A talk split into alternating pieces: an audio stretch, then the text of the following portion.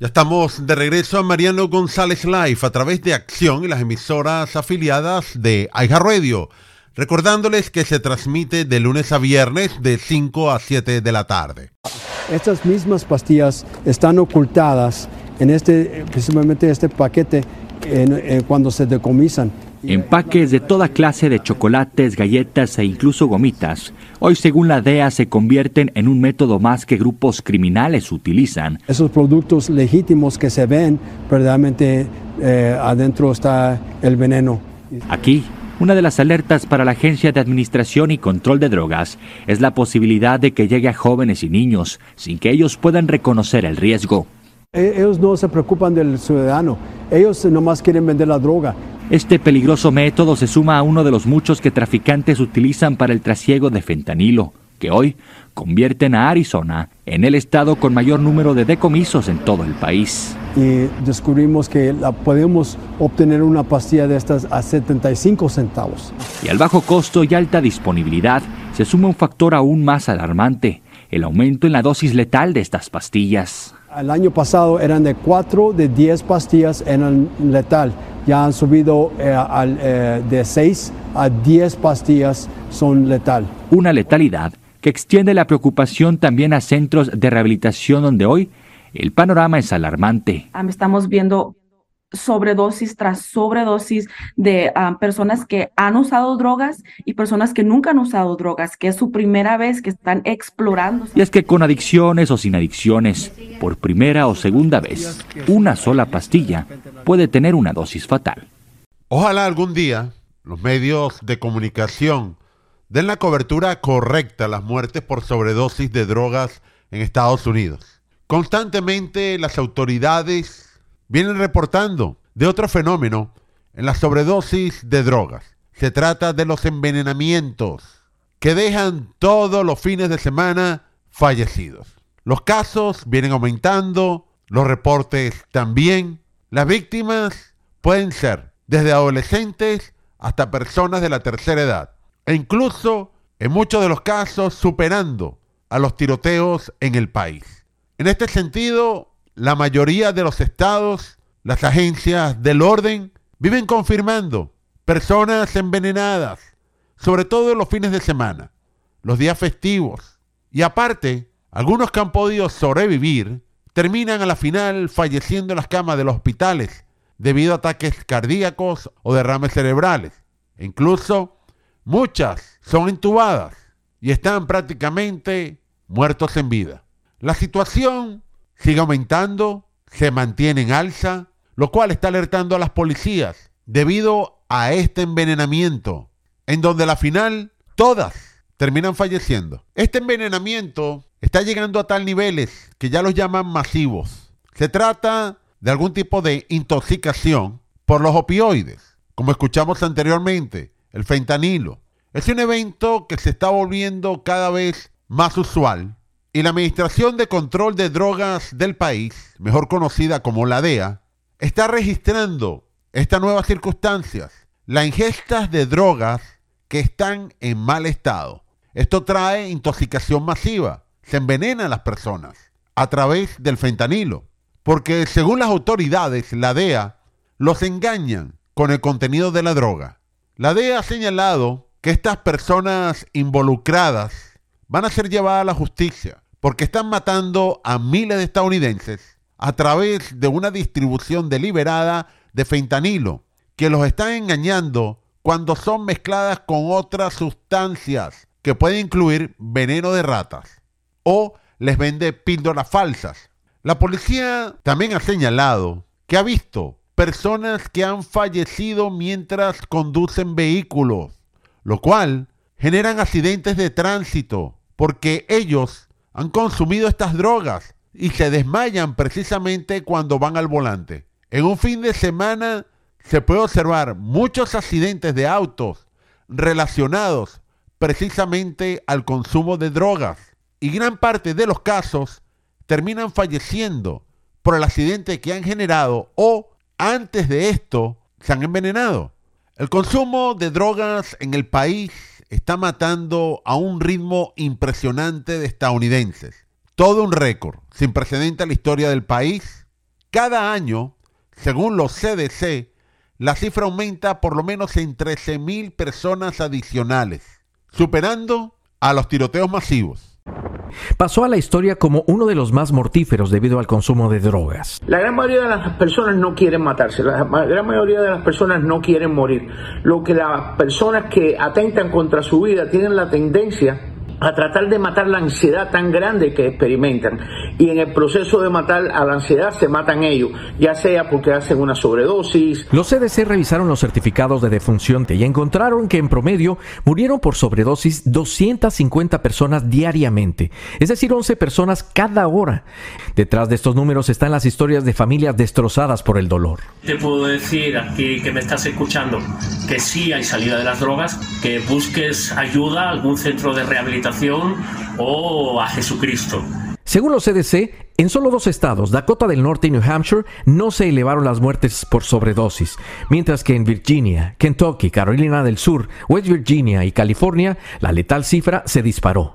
El adicto eh, se da cuenta de que su vida está destrozada. Entonces, al estar destrozada, eh, usa más. Es como un, es como un atento suicida este dramático incremento de pérdidas humanas pone en evidencia la otra epidemia que ya se experimentaba antes del COVID, la del consumo de opioides, el abuso de medicamentos para combatir el dolor. Muchos son adquiridos con receta de un médico. Un drogadicto en, más de un 99% también tiene un problema mental y muchas veces en su afán de resolver su problema mental tratan de automedicarse ellos mismos y terminan siendo adictos. Y claramente la ley toma esto en consideración, que es una persona que es vulnerable y que a veces eh, eh, hay que ayudar. Y mire, hay que poner en contexto estos números, porque el año en el que más muertes por sobredosis ha habido fue en 1970. Usted recordará con la época de los hippies.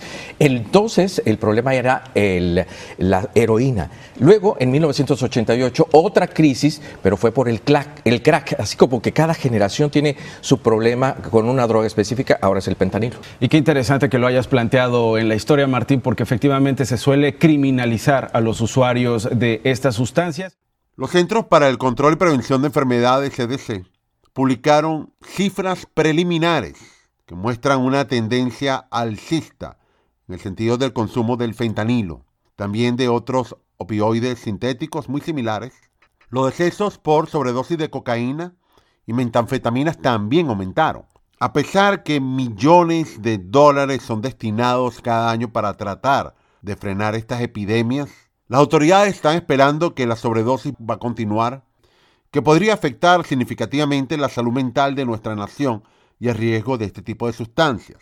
En un inicio, se ha señalado que el consumo irresponsable de analgésicos opioides recetados disparó esta sobredosis en Estados Unidos. Según un estudio publicado por la Universidad Johns Hopkins, Dicen que los usuarios, los consumidores primero emigraron del uso de la heroína y posteriormente al fentanilo, porque esta segunda es una droga más económica. Incluso dicen la señalan como más potente que la heroína. Más de 30 estados han registrado incremento de muertes por sobredosis. Un pequeño grupo registraron cifras en declives y la cifra no ha sido mayor porque se ha logrado varios fármacos fueron efectivos para aquellas personas que se logró combatir la adicción a opioides. Las autoridades piensan que ha alterado el consumo de fentanilo ilícito en el país, que viene provenientemente de China. Ha creado una mayor demanda de este producto por parte de los usuarios, porque lamentablemente la gente está desesperada, ansiosa, desmotivada, y ha llevado al consumo de drogas, alcohol en un mayor exceso que a la final terminan en sobredosis. En una de las ciudades más ricas del país, el fentanilo ha empezado a cobrar vidas entre los que menos tienen. El año pasado murieron más de 200, más del doble que el año anterior. Los números hubiesen sido mucho peor si no fuera por estos voluntarios que todas las semanas salen a repartir antídotos para neutralizar la sobredosis. ¿Una niña es positivo? Cuando usaba drogas, Gabriel Díaz probó el fentanilo sin saber lo que estaba haciendo. Y tuve que pararme porque sentía que, que me iba a caer y que iba a tener como como despegado, ah, consciente, pero fue algo alarmante y ya no, nunca regresé a, probarlo. Como en otras partes del país, el fentanilo se está haciendo cada vez más popular en las calles de San Francisco y eso es preocupante. Es 100 veces más potente que la morfina, 50 veces más poderoso que la heroína y el cuerpo de muchos adictos no puede resistirlo. La tristeza es que ahorita bastante latino está muriendo por eso. Esta mujer nunca se olvidará de la vez que usó de más. Técnicamente me morí. Y, y tomó casi, um, mis amigos dicen que tomó, uh, en CPR todo para que llegue la, hasta que llegó la ambulancia y ellos me pusieron un tubo en la garganta. Aunque para los adictos los riesgos son altos, los carteles apuestan a que el fentanilo multiplicará sus ganancias. Según los Centros para el Control y Prevención de Enfermedades en el país, ha anunciado un nuevo récord. El 75% de ellos ocurrieron por opioides según los expertos, es la peor epidemia vista ya en dos décadas. Es un abuso, además de uso indebido también, de estos medicamentos recetados. Como escuchamos en el audio, pasan a la heroína y posteriormente el fentanilo, un opioide sintético, económico, barato, fácil de producir, que se puede inclusive elaborar en un pequeño laboratorio, pero lamentablemente es mucho más potente que cualquiera de los anteriores. Muchos dicen que el problema radica también en la falta de información, que el gobierno federal hace muy poco para combatir la importación ilícita de fentanilo, producida en China y llega a través de la frontera con México. Y dadas las circunstancias que estamos viviendo de falta de seguridad en esa frontera sur, se espera que la situación va a empeorar. Hay que recordar que hay una gran diferencia con la heroína. Esta primera necesita grandes extensiones de tierra para su cultivo, las amapolas, a tal punto que aquellas que sean de manera silvestre, en algunas montañas en California, la gente está haciendo largas filas para recolectarla. Pero en fentanilo se puede producir en un laboratorio, más rápido, es más lucrativo. Se estima que la heroína puede costar hasta 100 veces más que el fentanilo. Los narcos están haciendo millones de dólares con ello. El fentanilo es más letal, más peligroso que la heroína, más potente bien sea como se use de forma intencional o negligente, es 100 veces más potente que la morfina, 20 veces más potente que la heroína, y una simple dosis de 2 miligramos mata a una persona. 2 miligramos. La mayoría de los usuarios de fentanilo no saben lo que están tomando, piensan que es un medicamento para el dolor. Usualmente, aquellos que han consumido heroína o cocaína pasan a ser los clientes favoritos de los carteles mexicanos porque saben que van a llegar al fentanilo. Y sobre todo, ahorran dinero. Y los carteles lo acumulan. Ya se sabe que aquellas personas que consumen heroína o cocaína, esta puede ser muy peligroso para sus vidas. Es como una especie de ruleta rusa. Mientras más se juega, la frecuencia y la mezcla mayor de la mortalidad llega.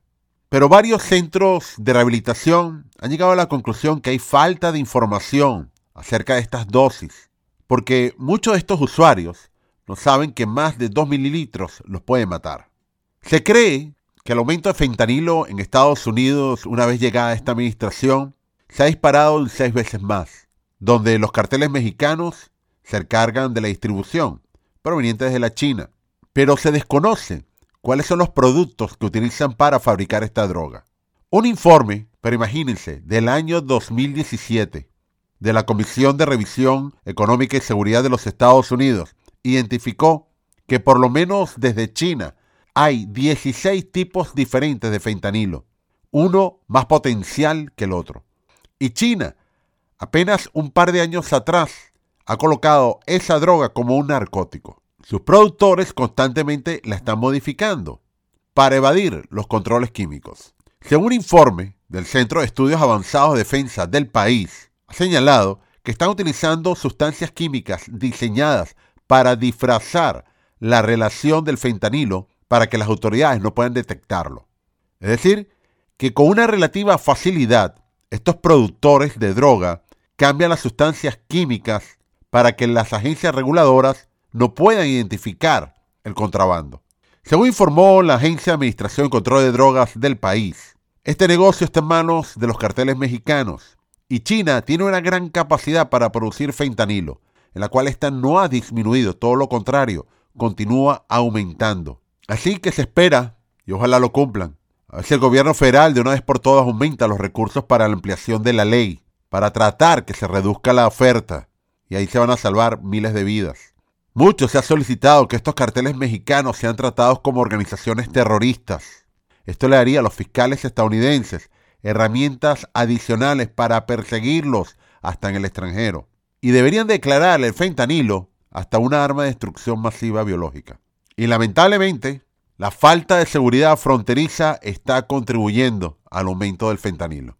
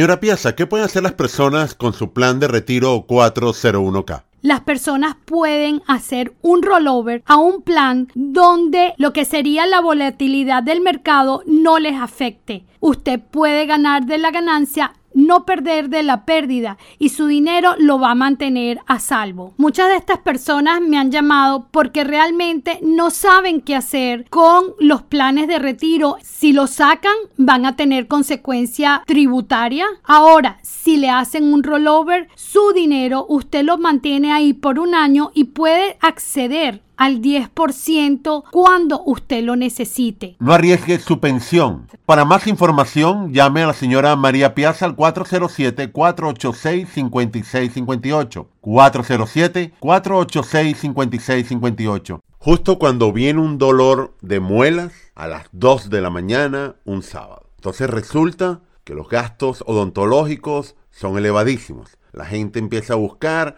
productos en la farmacia cremas, analgésicos, etcétera, pero el problema bucal continúa. ¿Y qué hacer? Se pregunta uno. Ah, me voy a mi país de origen que es más económico, pero ¿cuántos días va a esperar? Pagar un pasaje aéreo y el dolor, la molestia continúa. Señora Piazza, ¿qué hacer ante un dolor de muelas? Eso se soluciona con un plan dental que al día siguiente que usted haga el pago de la prima le va a cubrir sin ningún problema y sin periodo de espera. Ya, espera un momento. ¿Cómo es eso sin periodo de espera? Es tan sencillo como hacer el pago de la primera mensualidad y al día siguiente su dentista le puede solucionar ese dolor tan terrible que ha pasado. 407-486-5658. 407-486-5658.